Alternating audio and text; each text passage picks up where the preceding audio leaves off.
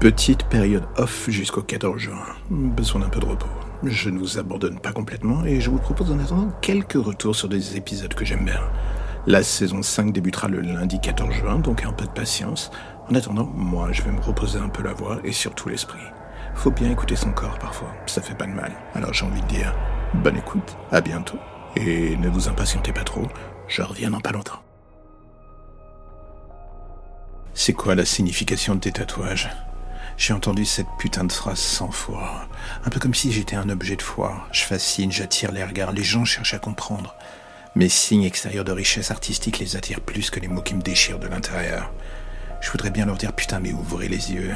Combien de fois j'ai entendu cette expression lire en toi comme dans un livre ouvert?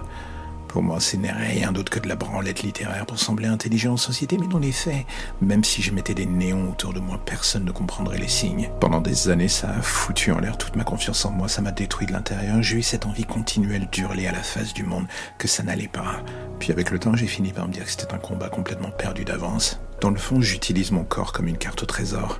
Chacun des mots que j'arrive à éradiquer de mon esprit, je le marque sur ma peau comme un souvenir pour ne plus jamais retomber dans ses griffes. Les gens y voient de l'art, j'y vois plus une thérapie, un moyen de me soigner avec le temps. Vous savez quoi? Je fais le boulot et j'arrête d'attendre que les autres le fassent pour moi. Centimètre carré par centimètre carré, mon corps se remplit et mon âme se libère. Personne ne comprend vraiment la relation si particulière que j'ai avec cet art. Le tatouage est une drogue pour les uns et un médoc pour les gens comme moi. Je me soigne sans ordonnance et vous continuez à ne pas comprendre. Au final, je suis de l'art en temps réel. Ceux qui savent lire entre les lignes, ils voient le chemin à suivre pour me connaître et me comprendre.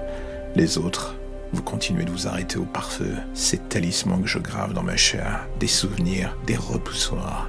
S'ils me protègent de mon passé comme de votre regard, et surtout de votre jugement, alors ça veut dire qu'une seule chose, j'avais raison de les placer là où ils sont. Bonne lecture à vous.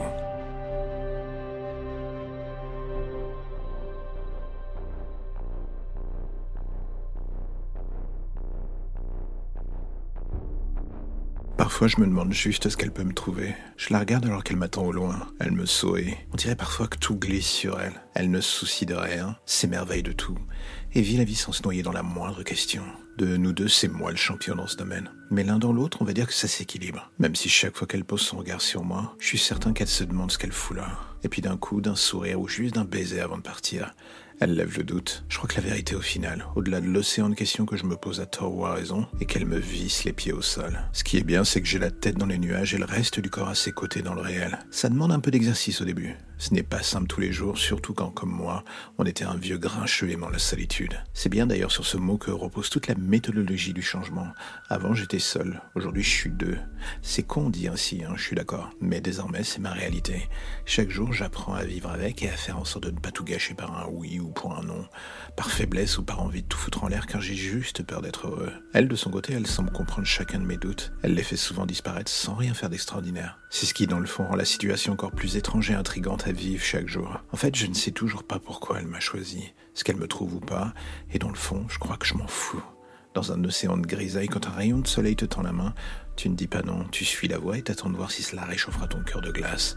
La probabilité de succès climatique de la part de cette envahisseuse, pour le moins désirable, et je n'en doute pas dans la catégorie du succès annoncé. Et c'est ce qui me plaît avec elle. Apprendre à vivre de nouveau juste pleinement. Parfois, c'est tout ce qu'on demande. Alors j'espère que ce premier rewind vous aura plu, mais n'oubliez pas que vous avez encore plus de 200 épisodes qui vous attendent si vous avez l'intention d'écouter encore plus d'histoires totalement bizarres et que vous avez envie de passer un peu de temps avec moi par micro interposé.